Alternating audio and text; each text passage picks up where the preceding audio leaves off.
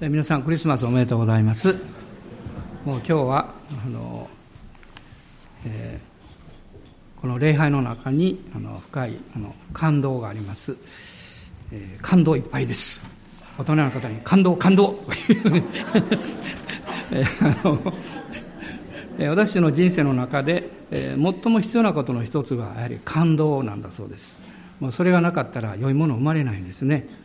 で今日はあの人生を変えるメッセージ第4回目になるんですけどちょうどクリスマスですので今日は「喜びあふれるクリスマス」というタイトルでお話をしたいと思います。で聖書を最初に開きたいんですがルカによる福音書の2章の8節から20節までですがルカによる福音書の2章の8節から20節です。聖書をお持ちの方はご一緒に読んでください。8節から。はい。さてこの土地に羊飼いたちが野宿で4番をしながら羊の群れを見守っていた。すると主の使いが彼らのところに来て主の栄光が周りを照らしたので彼らはひどく恐れた。見つかいは彼らに言った。恐れることはありません。今私はこの民全体のための素晴らしい喜びを知らせに来たのです。今日ダビデの町であなた方のために救い主がお生まれになりました。この方こそ主キリストです。あなた方は布にくるまって貝羽桶に寝ておられる緑子を見つけます。これがあなた方のための印です。するとたちまちその見つかいと一緒に多くの天の軍勢が現れて神を賛美していった。糸高きところに栄光が神にあるように地の上に平和が御心にかなう人々にあるように、見つかいたちが彼らを離れて天に帰った時、羊飼いたちは互いに話し合った。さあ、ベツレヘムに行って、主が私たちに知らせてくださったこの出来事を見てこよう。そして急いで行って、マリアとヨセフと貝羽桶に寝ておられる緑ごとを探し当てた。それを見たとき、羊飼いたちは、この幼子について告げられたことを知らせた。それを聞いた人たちは皆、羊飼いの話したことに驚いた。しかしマリアはこれらのことをすべて心に収めて思いを巡らしていた。羊飼いたちは見聞きしたことが全部見つかりの話の通りだったので、神をあがめ賛美しながら帰っていった。初めて教会で迎えたクリスマスのことはもうずっと覚えています。で、その時にそれまでよく冗談で言っていた言葉から縁を切りました。クリスマスは苦しみますではないんだ。ね、昔はそういうことをよく言ってたんですね。クリスマスというのは、このキリストマス、キリストを礼拝するという言葉からなっているんですけれども、今はもう世界中でクリスマスがお祝いされています。まあ、中国の一般社会でも数年前からクリスマスが盛んになっているそうです。その内容は十分受け取られなかったとしても、確かにクリスマスには夢があり、希望があります。皆さんが、例えば、あの、レストランの前を通って、何か美味しそうな匂いが、こう、外にですね、こう漂ってくると、きっと美味しいものがあるだろう。ね、そう思います。クリスマスの外側の部分というのは、まさにそういう香りのようなもの、匂いのようなものなんです。でも多くの人たちは、その中身をまだ十分に知るチャンスがないんです。で私たちはそれを知っていますから、それをこう伝える責任があると思います。まあ、今のこう社会、あるいは生活というのを見ますときに、いろんなこの現代人の問題というのがあります。例えば、孤独、あるいは虚しさというものがあります。自分の人生っていうのは、それでいいのかなとこう考えなきゃいけないことがたくさんあるわけです。あるいはいろんなストレスがありますね。まあ、職場のストレスから始まって、社会的なあるいは環境的なストレスというものもあります。もう一つは、一番大きなことかもわかりませんけれども、特に若者にとって目標がないということです。もちろん、あの、身近な目標あるかもわかりません。良い学校に行って、あるいは良い職場に入って、また良い家庭を築きたい。でも、その先、その先というふうに考えていったときに、本当にこう充実した人生の目標って何なんだろうというふうに考えなきゃいけないわけです。まあ、クラーク博士という有名な方がいらっしゃいましたね北海道におられたんですけども、その彼がおっしゃった言葉の中に「少年よ大志を抱け」という言葉があります。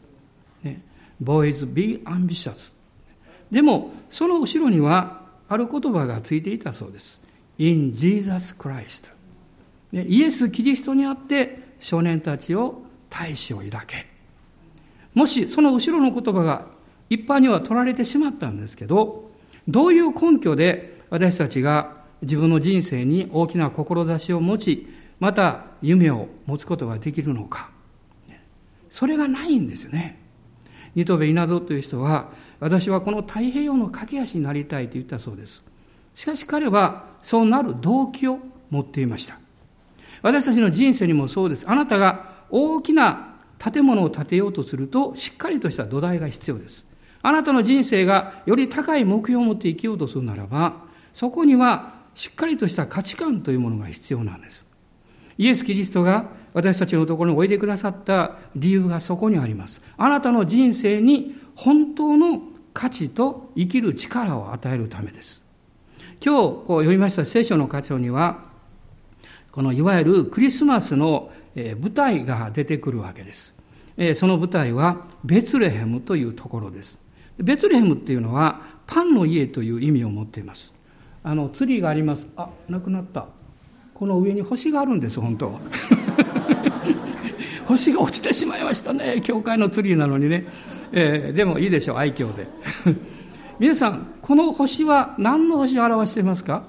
ベツレヘムの星なんです。ね、今私たちは本当のイエス様おられるか別にこれなかったもいいんですけども、でも、ベツレヘムの星です。で、このベツレヘムで救い主がお生まれになる。まあ、ベツレヘムはダビデ王様が生まれた町でしたから、ダビデの町というふうに言われていました。で、このベツレヘムで救い主がお生まれになるのに、救い主を身ごもったマリアさんは、遠い北の方のナザレというところにいました。神様は時々ちょっとわからんことをなさるんです。私たちにとって不便なような、私たちにとって迷惑がかかるような、私たちにとってちょっと困難なような。それはなぜかっていうと、あなたが自分の力ではそうしないだろう、そうできないんだろうということを通して、神様の力が現れるためです。アーメン感謝します。神様は歴史を動かして、当時のローマの初代の皇帝になりました、このアウグストスという人物を動かして、人口調査をせよ。もちろんこれは国の状況を把握し、同時に税金をしっかり取り立てるためです。そしてそれぞれの先祖の町に帰れと登録をするために。ですから、北の方のナザレという町にいたマリアとヨセフは、長い長いこの道のりを当時はですね、時間がかかります。もうまっすぐ行っても百数十キロかかるんです。ナザレからベツレヘンまで。しかも山あいの道を行きますから、登ったり降りたり、これは大変な道のりです。もうお腹が大きくなったイエス様を身ごもったマリアと、そしてヨセフがベツレヘムに着くわけです。でも、そこで生まれるということがすでにイエス様がおいでになる700年も前に、預言者ミカという人物によって預言されています。これは旧約聖書の三箇所の五章の二節というところに出てくるわけです。このベツレヘムには、今、教会が、高端教会というのが立ってますけれども、ここでイエス様がこのお生まれになったわけです。で、イエス・キリストはどういう方だったんでしょう？何のために来られたんでしょうか？まず一つのことを言えることは、普通人はですね、みんな愛されるために生まれるんです。でもイエス様は私たちを愛するためにおいでくださいました。その愛をこの十字架の上で表してくださったわけです。そしてこの方は、この世に来たその時から、この世から受け入れられませんでした。拒絶されました。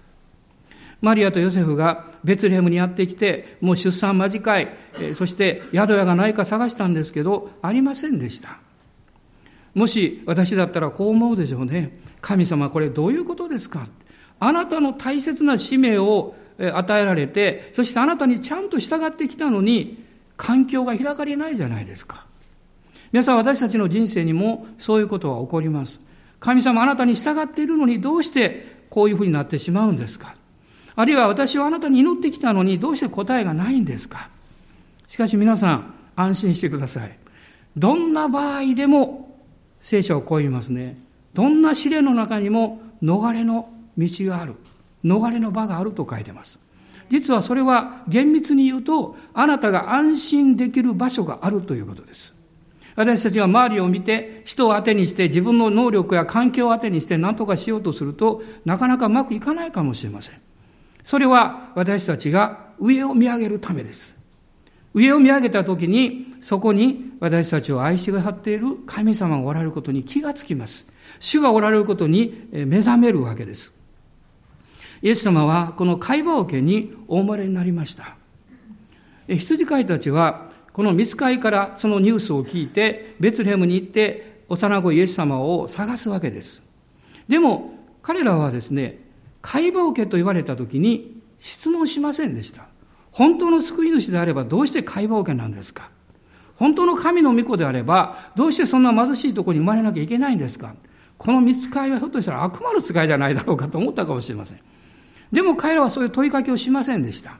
彼らはその言葉を信じて、そしてベツレヘムに行って探したんです。神様は、えー、そのベツレヘムの町の東から何軒目の宿屋の馬小屋にいるとか言わなかった。彼らは探しました。それはどういうことでしょう？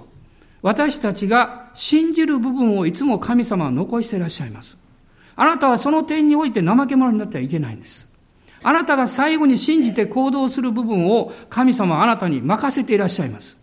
なぜならば、私たちはロボットではないからです。私たちは自由視が与えられていて、私たちが小さな行動を通して愛すること、信頼していることを表すからです。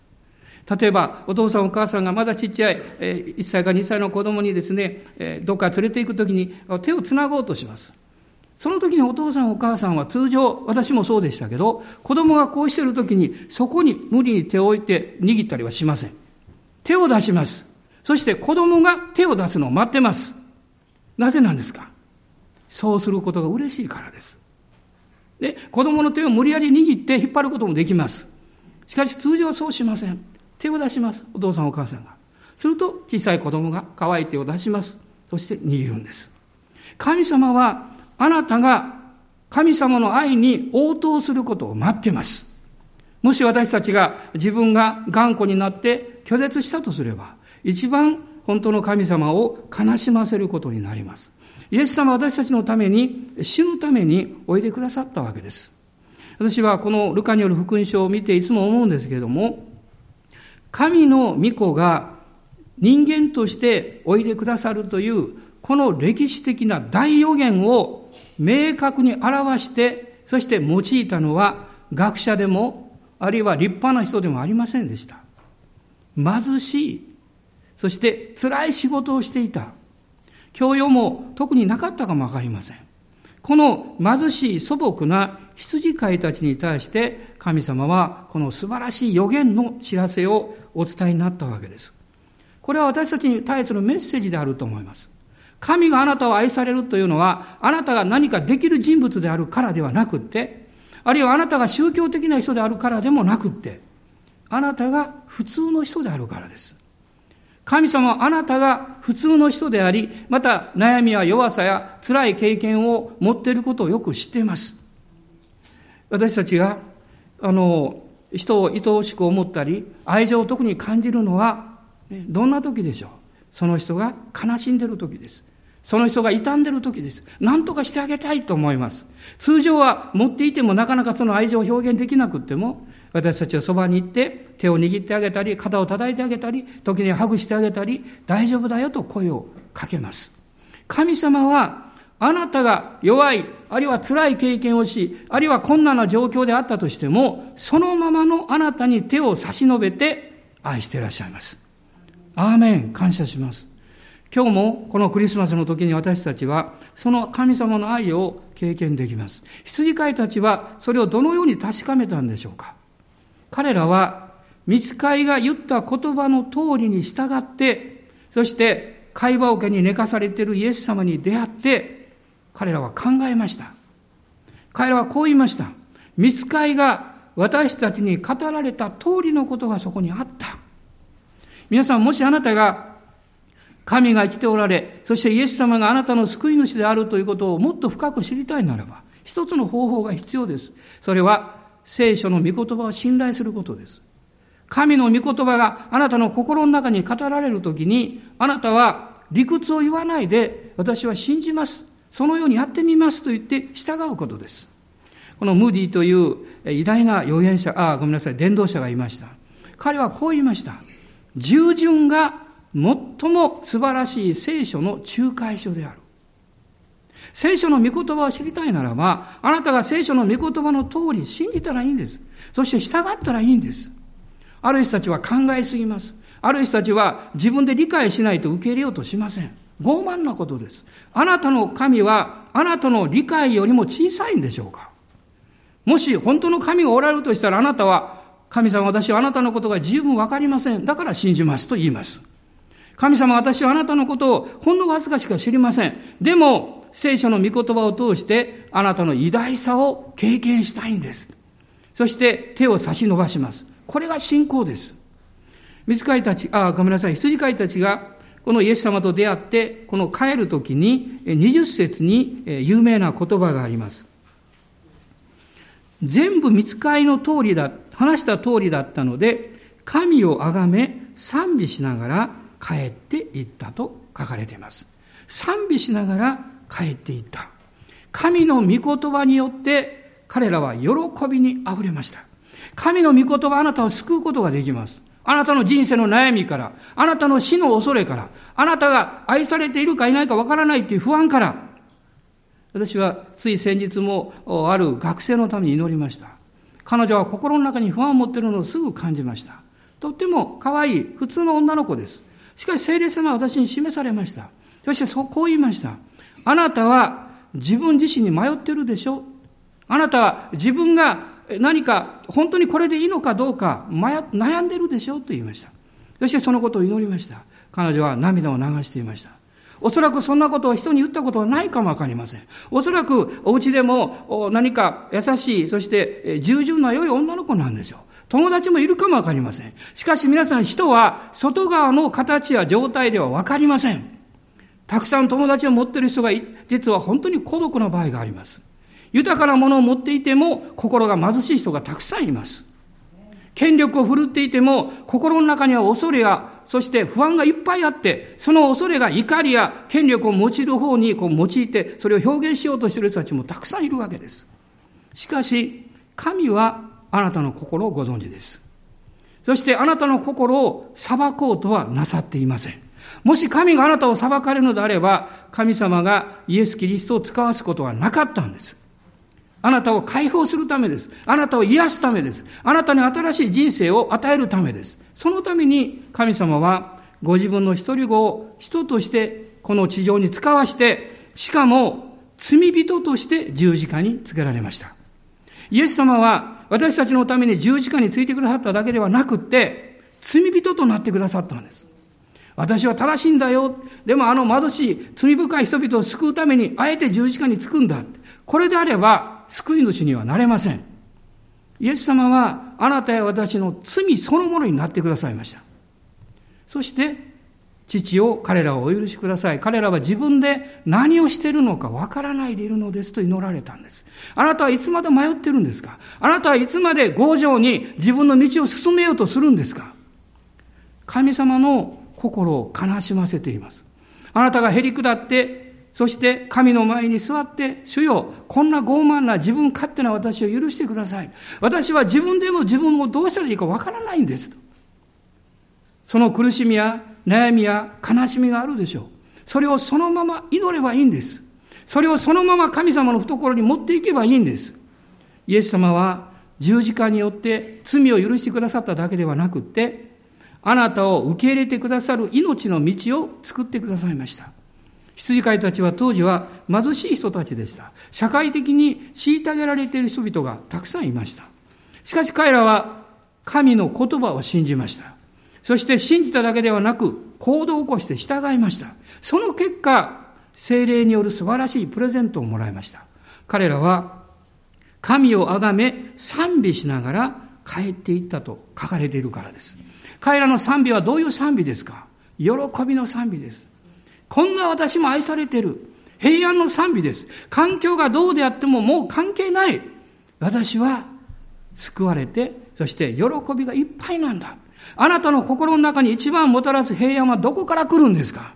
それはあなたの罪が許され、あなたの人生が許されたという確信を持った時です。多くの人は自分の人生に責められています。自分の過去を振り返って後悔しています。なんであんなことが起こったんだろう？どうしてああいうふうになってしまったんだろう？と悩んでしまいます。みんなあるんです。あなただけじゃないんです。でも今日、信仰を持ってイエス様を受け入れていただきたいんです。イエス様の十字架は私の罪を許すだけでなく、私の人生を許してくださったんだ。それを大胆に信じるんです。彼らは喜びに満たされて賛美して帰りました。この賛美の中に神様のこの愛が満ちていたんだと思います。ある時、二人の方が祈りを待っていました。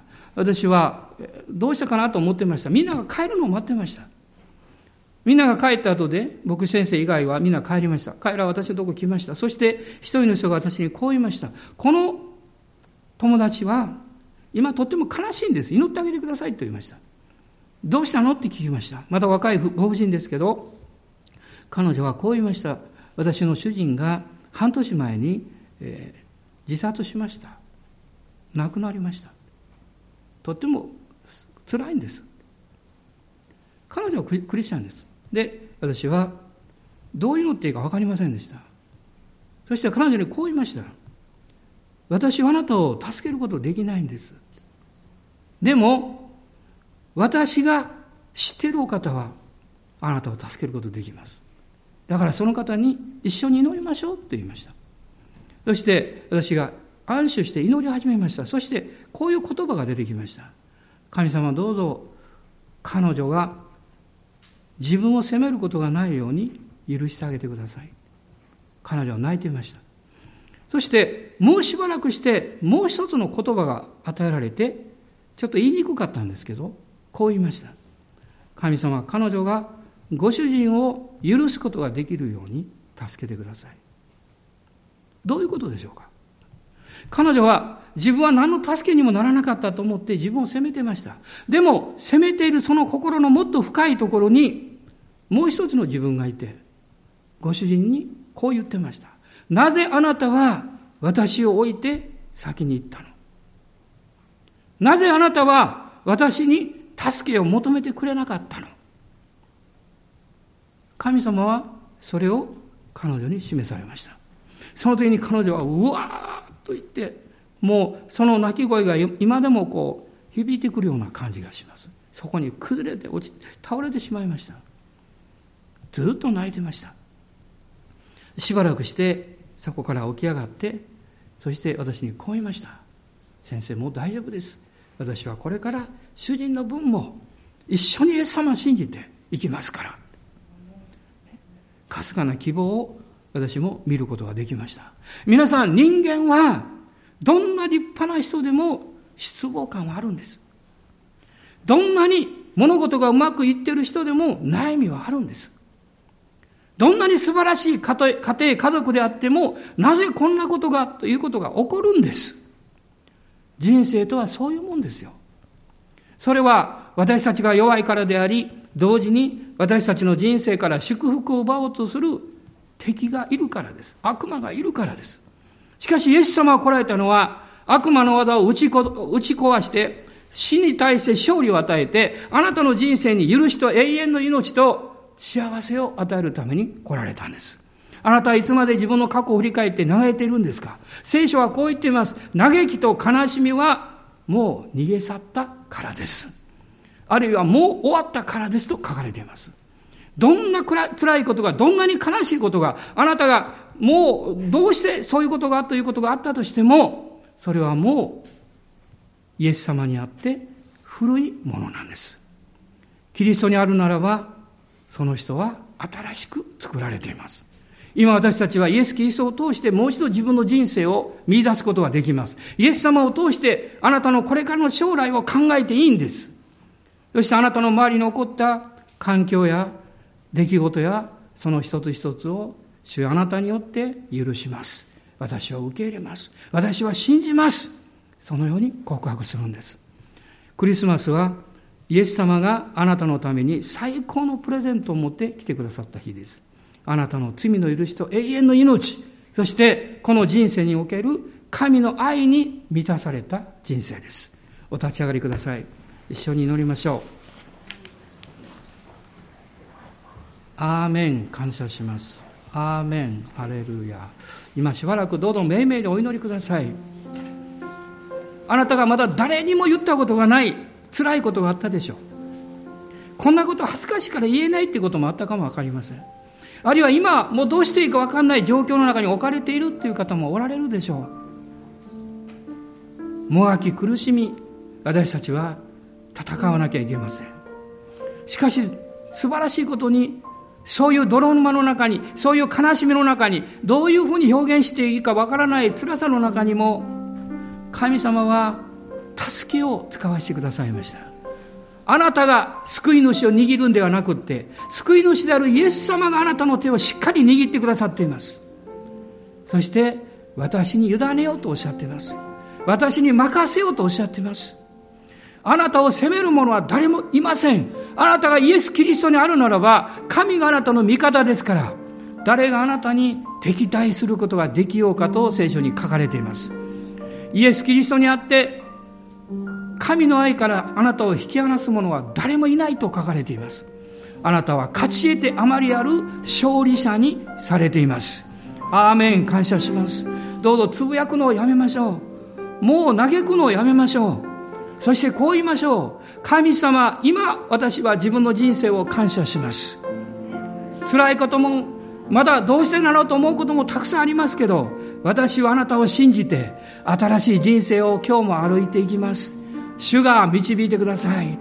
アーメン、感謝します。そのためにイエス様がベツレヘムにおいでくださいました。このベツレヘムにお生まれくださって、最も貧しい人、最も困難な人、最も社会からも受け入れられなかったような人々、その人々に真っ先に最高のメッセージをお伝えになりました。恐れることはありません。私は今、今日この時、すべての民のための素晴らしい喜びの知らせを伝えに来たのです。今日ダビデの町で、あなた方のために救い主がお生まれになりました。この方こそ主キリストです。このイエス様を信じます。アーメン、感謝します。このイエス様に栄光を返します。ベツレヘムでお生まれくださった方に栄光を返します。アーメン、今大きな拍手を騒ぎましょう。ハレルヤ、感謝します。おー、イエス様、感謝します。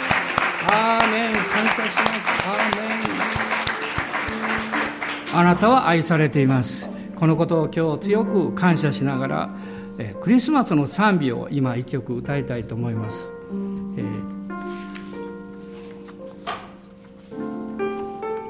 ー、世界で初めのクリスマスという賛美です。この賛美を感謝の心を持ってイエス様に感謝しながら一緒に歌いましょう世界で初めのクリスマスはユダヤの田舎のベツレヘム。宿には逃れず家畜からでマリアとヨセフの二人だけ。赤子の赤子のイエス様草の産木。ゆりかご代